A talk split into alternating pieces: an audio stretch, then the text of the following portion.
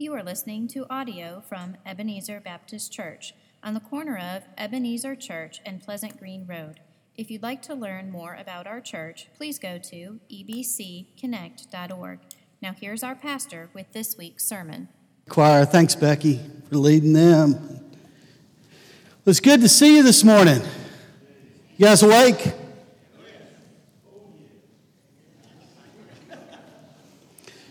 I got quoted that this week. Did you see it on Facebook? Okay.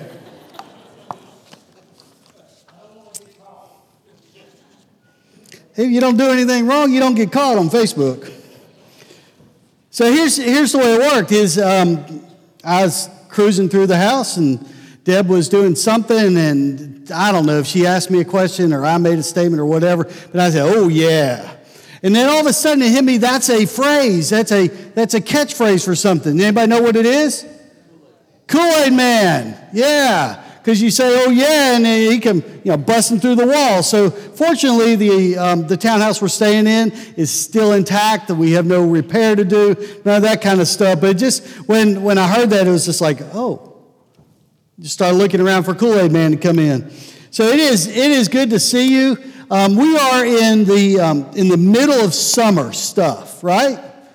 And um, the temperature is, is, who knows what it is. Could be different tomorrow. We could be in fall tomorrow. We could be, I, I don't know, but it's, it's just different. I've, I've heard that if you wait a couple hours, it'll change, so it's all good.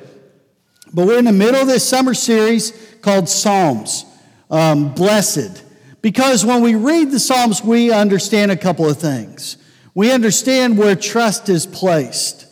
And the song that the choir just did, that name, when we place our faith and our trust in, in Jesus, we say, we talk about the name, but the name is about a person that we place our trust in.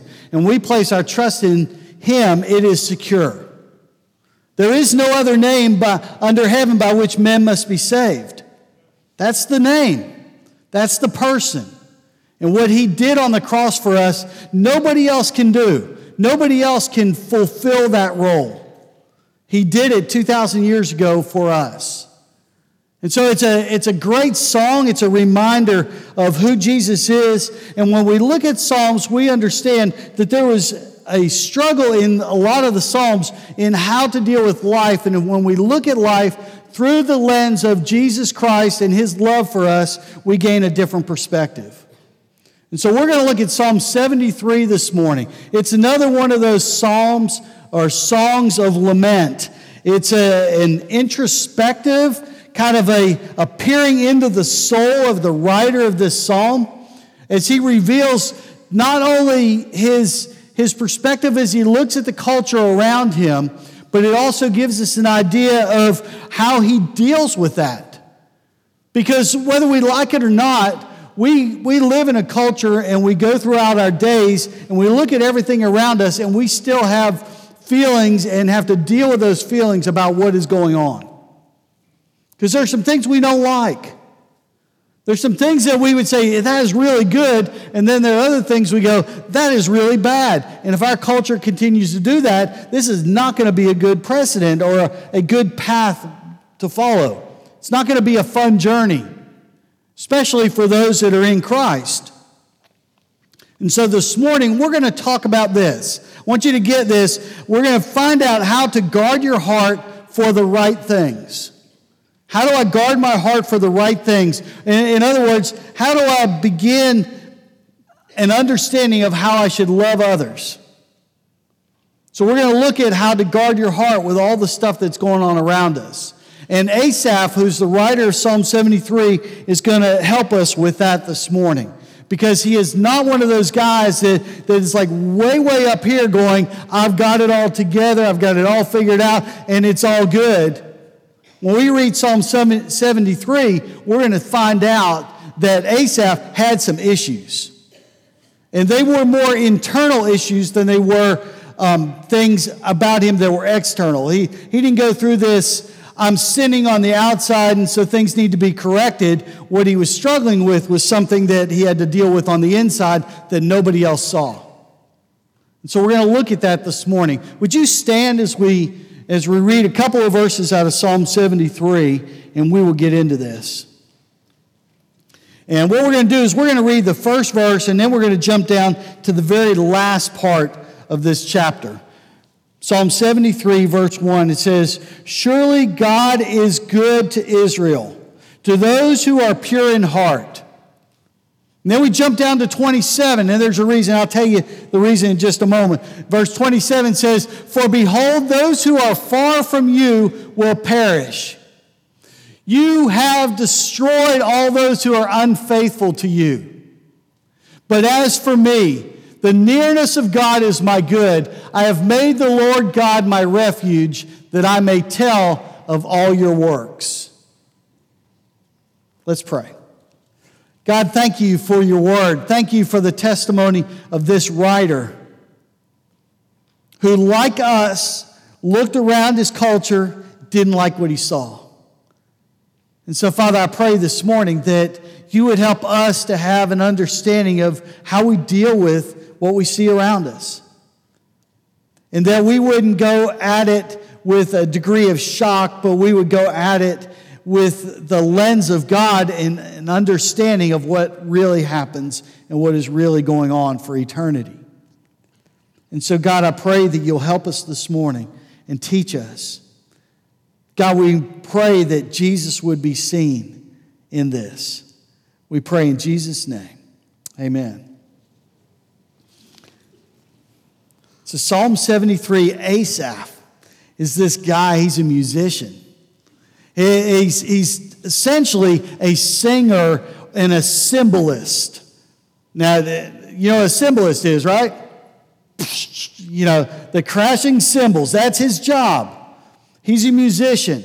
And so, like, like everybody that was up here, including choir, he was in that, he was in this group that was up here. And so that's his job. His job was to look at the culture around him and in the middle of it lead worship.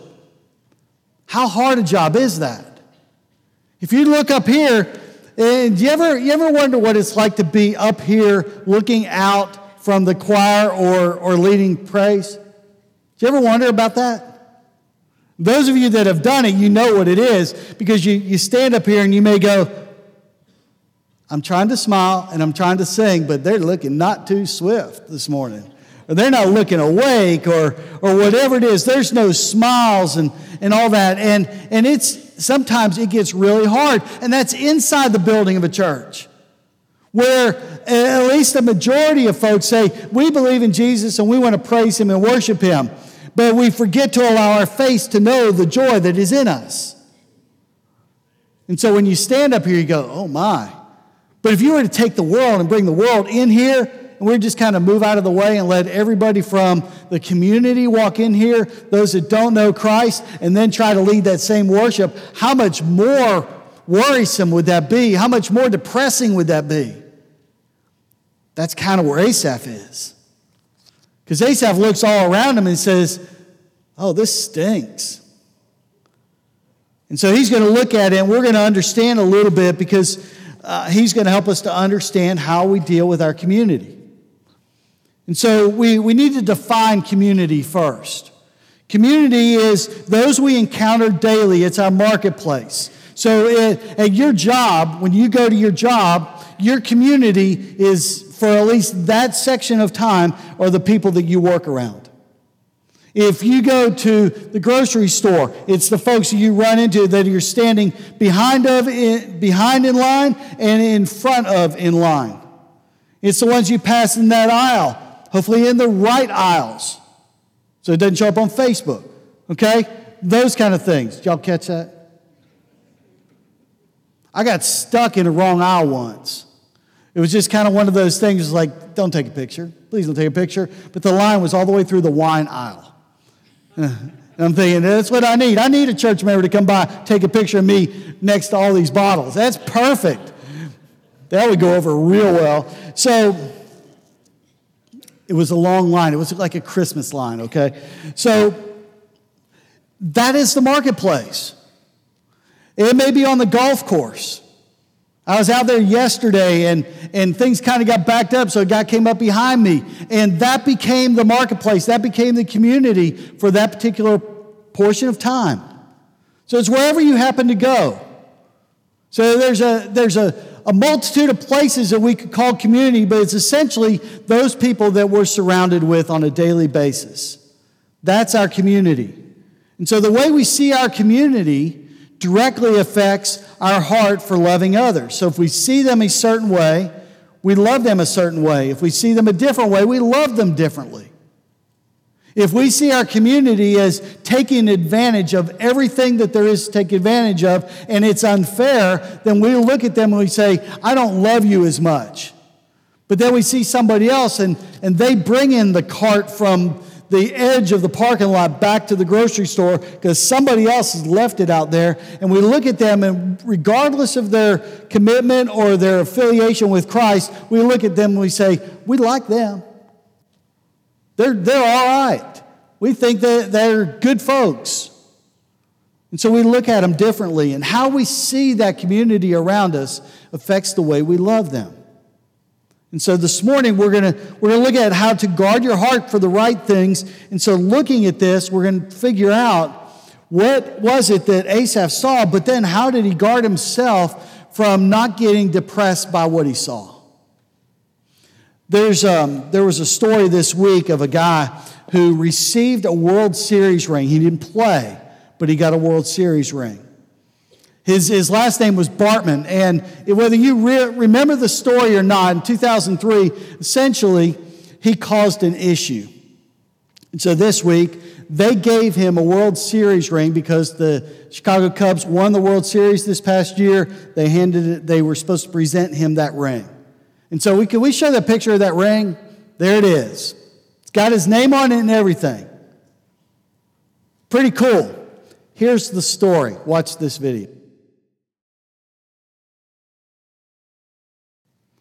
There was a whole series of things that happened in that game and in the game that followed, and, and them not winning the World Series, and, and yet so much of that blame got placed on him. When we look at the world around us, we, we have a tendency to place blame, and we look at that and we go, okay, he wasn't really the blame for that, but what he did was it seemed that he took away something that the city was entitled to. And so they got mad at him. And we deal with that. Say, I'm entitled to this or I deserve this. And so we react in a certain way. And when we see people get things that we think they don't deserve, it messes with us on the inside. It disturbs us, it kind of churns us up. And that's exactly what happened to him. Now, they gave him the World Series ring, I think, in an effort to kind of make up for the, the 10 plus years that they were just on his case. I, I saw some reports, and they were kind of encouraging him not to accept it. Uh, so it's like, okay, the drama continues. But, but it's one of those things where you go, that poor guy. I wouldn't want to be him, and all he did was try and catch a foul ball that seemed to be in reach. And he was blamed for something that the, the whole thing wasn't really his fault. Maybe that play, but not the rest of it.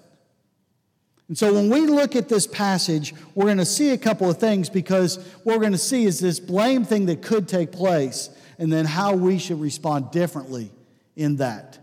So in verse 2 and 3, Asaph gives us an idea of what he struggles with. So verse 1 and 27 28 kind of gives us the bookends to this, to this song and it says, This is my conclusion. And so on the front end, he gives us a little bit of conclusion, then he clarifies it in 27 and 28. So surely God is good to Israel, to those who are pure in heart. Then he says, But as for me, this is where you get to peer into Asaph. As for me, my feet came close to stumbling, my steps almost slipped. And you've been there. I don't know if you've been in that place where you're you weren't sure about where you were stepping. I was, I was out on the golf course several weeks ago and got out of the cart, didn't realize the cart path ended, the, the edge of it, and it dropped off.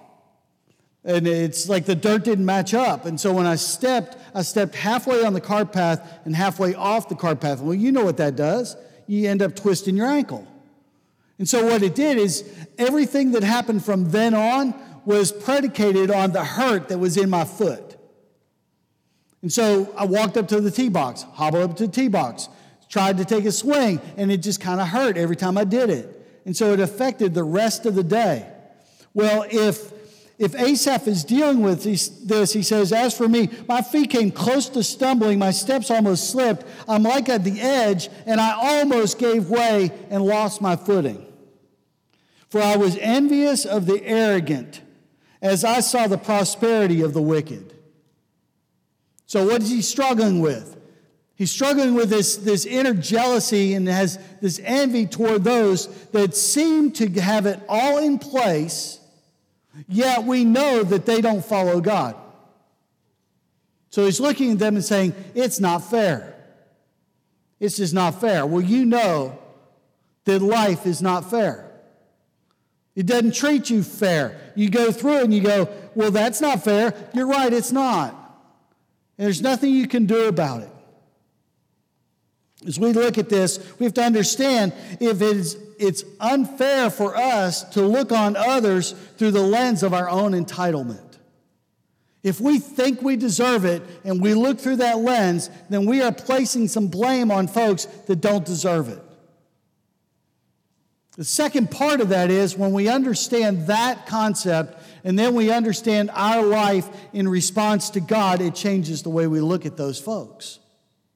And so that's what we're going to kind of look at this morning. So the first thing is there is a fixation on or a fixation on inequality bruises your heart and taints your love for others.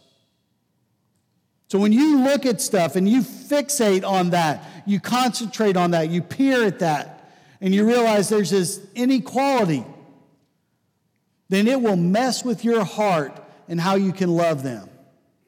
Look at verse 4. It says, For there are no pains in their death, their body is fat, and essentially they, they die quietly but live in abundance. Then, verse 5, it says, They are not in trouble as other men. They don't get caught when wrong and they don't struggle. Life seems to be easy for them. Verse 6 Therefore, pride is their necklace. The garment of violence covers them. They're prideful. They don't care how they treat others.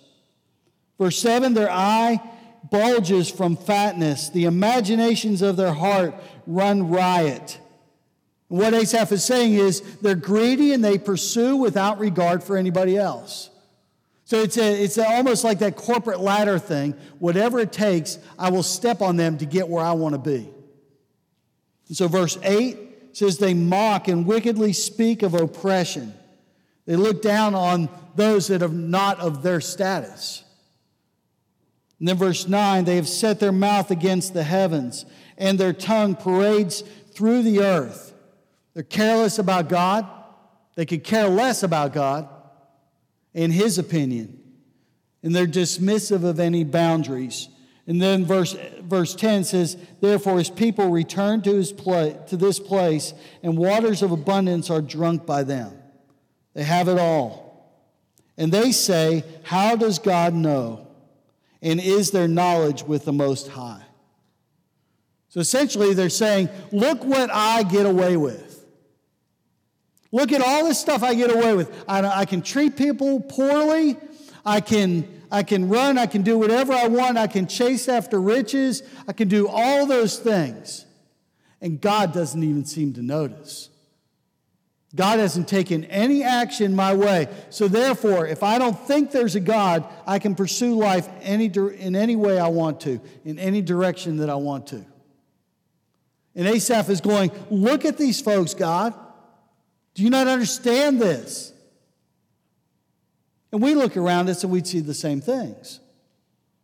We see there's a, there's a group of folks that have no care about what, of God whatsoever and seem to be prospering. And it doesn't seem right, it doesn't seem fair. And then we get to verse, then we come down to verse 12. It says, Behold, these are the wicked and always at ease. They have increased in wealth. And then we turn to Asaph and we, we get this another picture of the inside of him and what he deals with. So Asaph observed his culture, but then he starts looking at himself and says, This is how I feel about it. He says, Surely in vain I have kept my heart pure and washed my hands in innocence. For I have been stricken all day long and chastened every morning. Catch what he's saying? In essence, he's, he's saying, I'm really tired of being good. Being good is getting me nowhere. I don't know if you've ever had that pop up in your mind. If I look at all the stuff around you, what good, what good does being good accomplish? And, and there's an inner part of us when we see the inequity around us where we struggle with that. I do. I look at somebody that, that is, is in a really big house and doing all this kind of stuff, and I know they're cheating. I know they're cheating on several different fronts, and yet God seems to be blessing their business, seems to be blessing their life, they have everything they want, and I've got to deal with that. And I kind of struggle on the inside to go, why, God, is that happening? And why do I feel like that? Because it doesn't seem to be right. And, and yet I'm going, okay, I need to live a pure life. It's what God's called me to do. When I look at Scripture, I'm supposed to live according to this book. And yet it seems as though I get punished because I'm not willing to cheat on something else. The shortest route to pro, pro, the shortest route to promotion is not always the thing that is most godly. And so when we look at this, he, he's complaining about it. He says, Surely in vain I've kept my heart pure. I've washed my hands in innocence. God, my life is laid out before you and it seems to be okay, but I'm not blessed like they are says, For I've been stricken all day long and chastened every morning. Essentially, he gets up on the wrong side of the bed every single day, which is a terrible, terrible place to be. You look at that. Why not complain? If it seems if, as if I'm being disciplined every single day for trying to follow you, why would I want to follow you? And so Asaph, as a worship leader, is struggling with this describes part of the reason that we're in the condition we're in as a, as a country is because we see the inequities. We look and, and it doesn't seem to make sense to us, and it affects our heart. Says, If I had, I will speak thus. Behold, I should have betrayed the generation of thy children. And when I pondered to understand this, it was troublesome in my sight. So I just struggle with this, God. And, and what Asaph is saying is even when I voice it, is it worth questioning? Am I going to make any headway by voicing my complaint? So we get to verse 17, which is a turning point here. Verse 17 starts out with a word that changes the whole scope of Psalm 73. It says, until transition word there, until, until I came into the sanctuary of God. Essentially, when I walked into the sanctuary of God, everything changed. Because an encounter with God always changes us, doesn't it? When we come into God's presence, it changes us. Think about the encounters in Scripture that we read about. You got Jacob wrestled with God. And then you've got Moses in a, be, before a burning bush and take off your sandals, you're standing on holy ground. And it changes Moses' life. To that point, he had been a leader and he had fallen from grace. He had gone out into the desert and watched sheep. And he has this encounter with God that changes him, makes him a leader. And then Daniel in a furnace, Isaiah in the court of God in Isaiah chapter 6, where he stands before God and he says, and it just hears this roaring thunder. And he comes before God and he says, I am not worthy. God sends him off as a missionary. Saul on the Damascus road. One of those guys encountered Christ and it changed his life. I know where I was. I was in a, in a suburb of Atlanta in 1980 when I gave my life to Christ. And the question for you is where were you? When did you encounter God? When did He change your life? And I would say that you can't be born into it as a baby, like you don't inherit it from your parents. we've talked about this before. Is you don't get to be a Christian because your parents were. It is an individual decision based on that conviction that the Holy Spirit brings about sin. And saying, I cannot, I cannot do this, I can't earn it, I can't get it on my own. I have to rely on the grace and mercy of God in my life. And so, therefore, God, I accept your offer of forgiveness and I want to give you my life. And so, what what we see in here is, is this whole idea of things changing in Asaph's life as he starts to look at this a little bit different. Until I came into the sanctuary of God, then I perceived their end. So Asaph doesn't look at, the, at what is in front of him so much as he takes a look at it and says, Okay, I see what's in front of me, but if I go over here to the very end of the story, it looks very different. If I look at their life and their entitled life and their no holds bar life, but I look at it in the scope of what it looks like for eternity, it's completely different. And so I entered the sanctuary. I had this encounter with God, and I perceived their end. Surely thou dost set them in slippery places. You remember we went, we go back to the very first part where he feels like his foot was going to slip. Thou dost set them in slippery places, thou dost cast them down to destruction.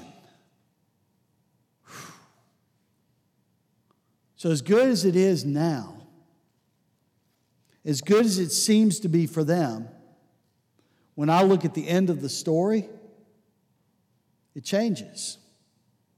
You ever been in a movie where you're sitting through and you anticipate a certain ending to take to take place. And when you get there, the, the writer and, and director of the, the movie script, they change it completely around. And you go, well, I didn't see that coming. I didn't expect that ending. That was, a, that was a plot twist that I didn't see.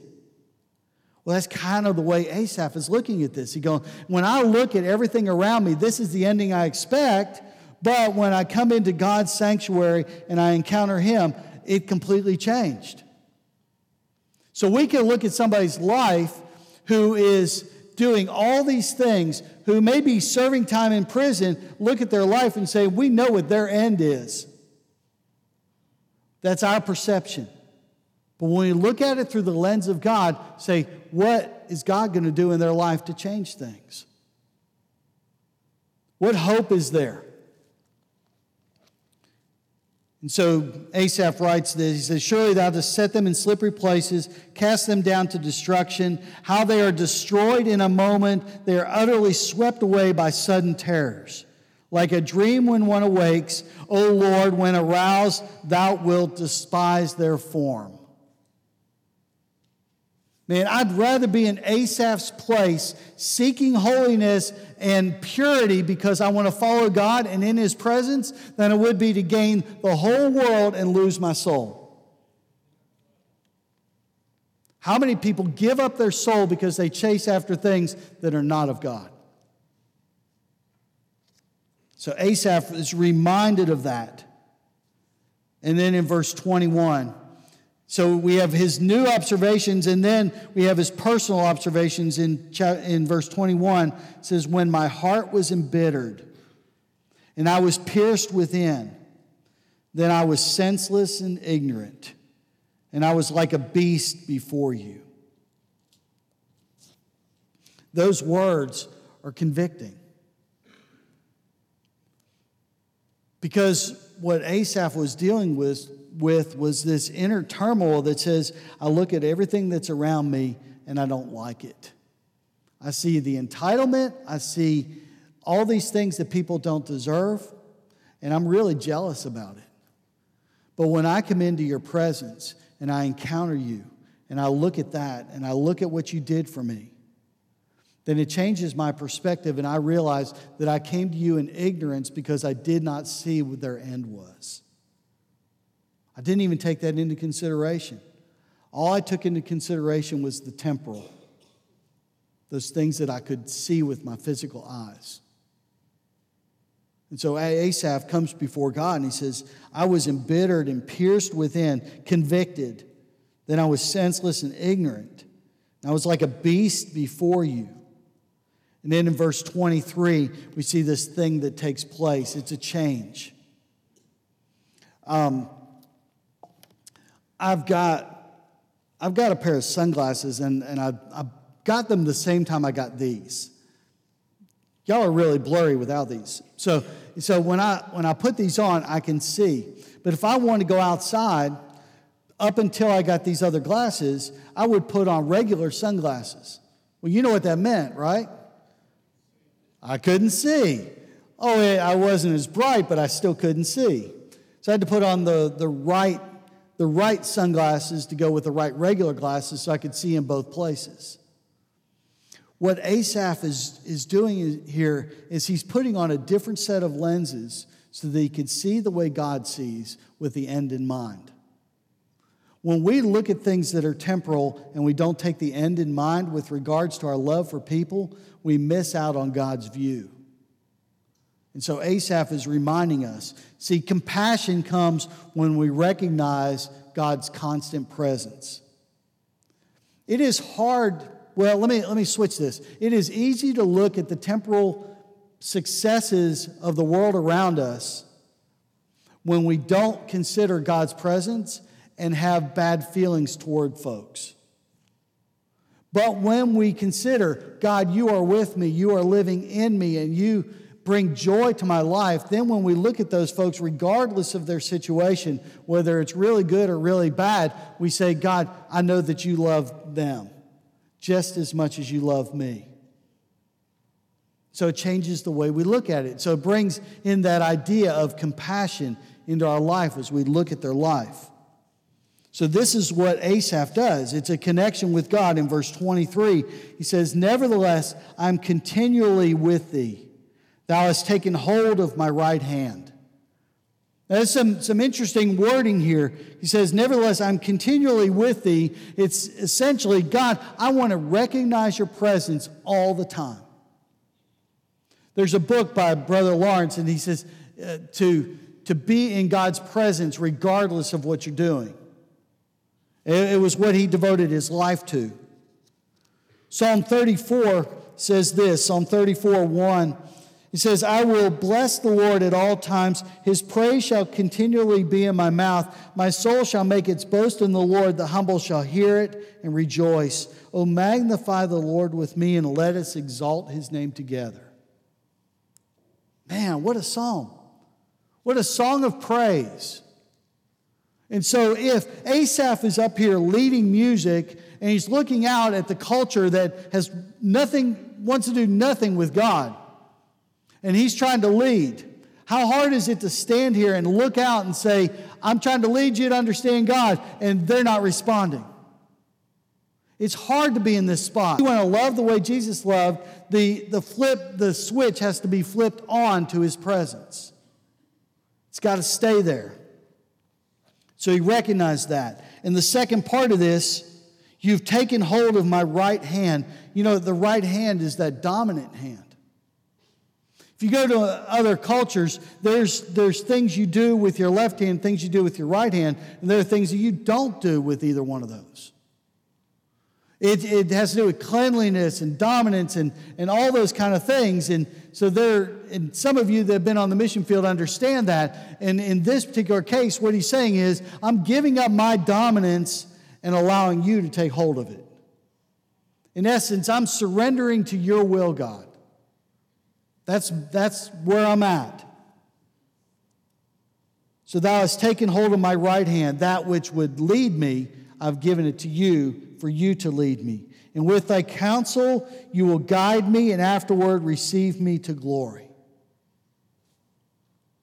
What he's saying is that I want to give up control of my life and trust you. I don't need to be in charge anymore. It's the same thing that, that Paul wrote in Philippians 3 8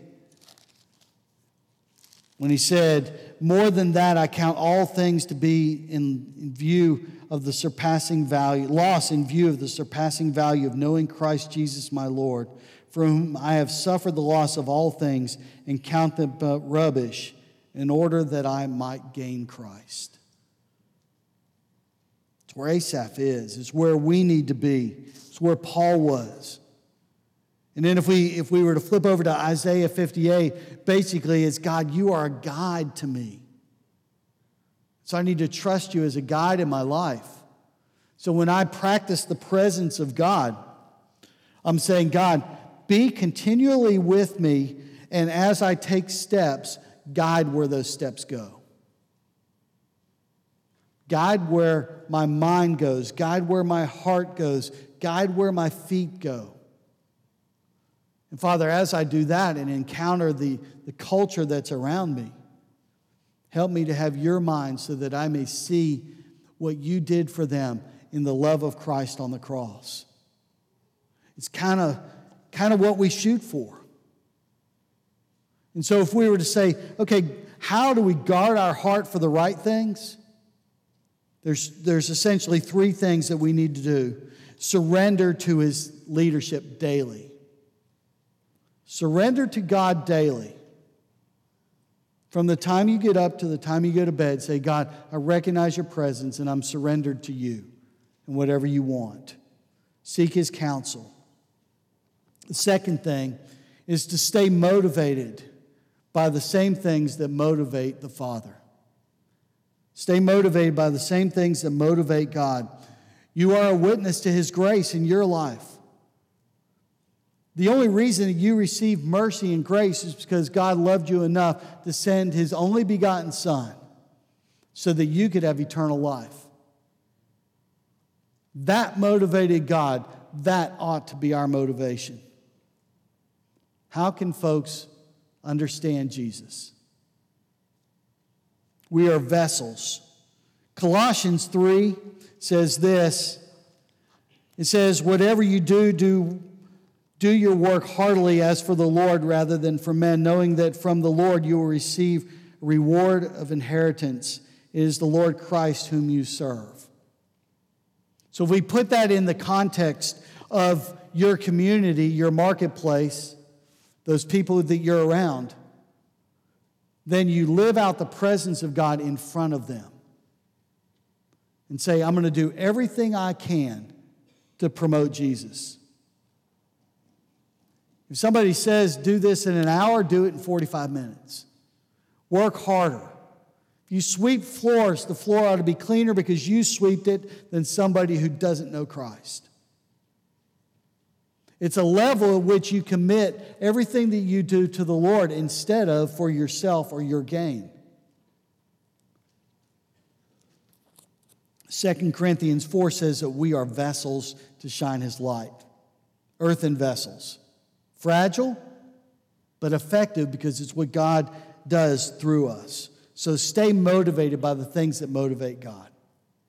And then the third thing is to refresh often. To refresh often. Don't let error, errant observations bruise your heart and kill your witness. Don't let errant observations bruise your heart and kill your witness or dictate your future. So we refresh often. This morning I got up and um, Angela was out. I don't know if she made it in this morning. She wasn't feeling well, and um, you know, she gets stuff ready back in the preschool area and has some sheets for check-in and all that kind of stuff for the preschool department, so that it can be a secure place and they can kind of keep track of everybody. It's a great place back there. If you if you'd like a place to serve, back there is a great place to park to, to hang out for a while and hang out with kids. Jason, you would attest to that. It's a great place to be. So she wasn't going to make it this morning, so she sent this, this email. Well, she warned us in a text that she wasn't coming. I'm going to send this form. And so Wayne got it, I got it. By the time I got here, things were already printed back there, but I had printed like two copies of it at home before I ever got out. But the thing that had to happen before I could even print it was I had to restart the printer because for some reason those things aren't connecting on a regular basis. They're not talking. It's like they're not friends. And so we reset the I reset the printer, got to print it.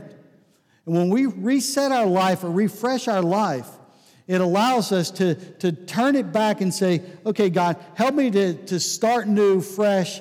Help me to be energized by what motivates and energizes you. And so, our job, part of it, is to refresh often, knowing that God is the God that brings life. Ezekiel chapter 37 is a picture of that. You may not be familiar with it, but essentially, Ezekiel is, Ezekiel is brought into this valley that's just full of dead bones. And what God says, He says, prophesy to those bones. He says, say something over them. And watch what I do. He said, So I prophesied as I was commanded, and as I prophesied, there was a noise, and behold, a rattling, and the bones came together, bone to its bone. Now, I probably would have freaked out seeing this. I would have looked at it and I probably would have run away if God hadn't been behind Ezekiel going, Whoa, wait a minute, buddy. Just stay there and watch. I'm not sure I could have handled it, but there was this rattling, and the bones came together, bone to its bone. And I looked, behold, sinews were on them, and flesh grew, and skin covered them, and there was no breath in them. Then he said to me, Prophesy the breath, and prophesy, Son of Man, and say to the breath, Thus says the Lord, Come from the four winds, O breath, and breathe on these slain, that they come to life. And so I prophesied as he commanded me, and breath came into them, and they came to life, stood on their feet, an exceedingly great army. I look at that and I go, God, if you would take that which is dead, that which seems to have no life at all, that you've given your life for them, but seems to have no life at all, would you breathe into us the energy so that we can do what you want us to do out in the community, into our marketplace where we are? Because we cannot do it on our own. We need the breath of God, the Spirit of God, to move through us to be able to do that. We need the Spirit of God, the breath of God, to be in us so that we see the community around us that is dead but chasing things to see them like God sees them. See, if if somebody doesn't share Christ with them, if they don't come to a realization that they need Christ and they respond to that invitation and that gift, then they will spend eternity in hell. That's the way it works.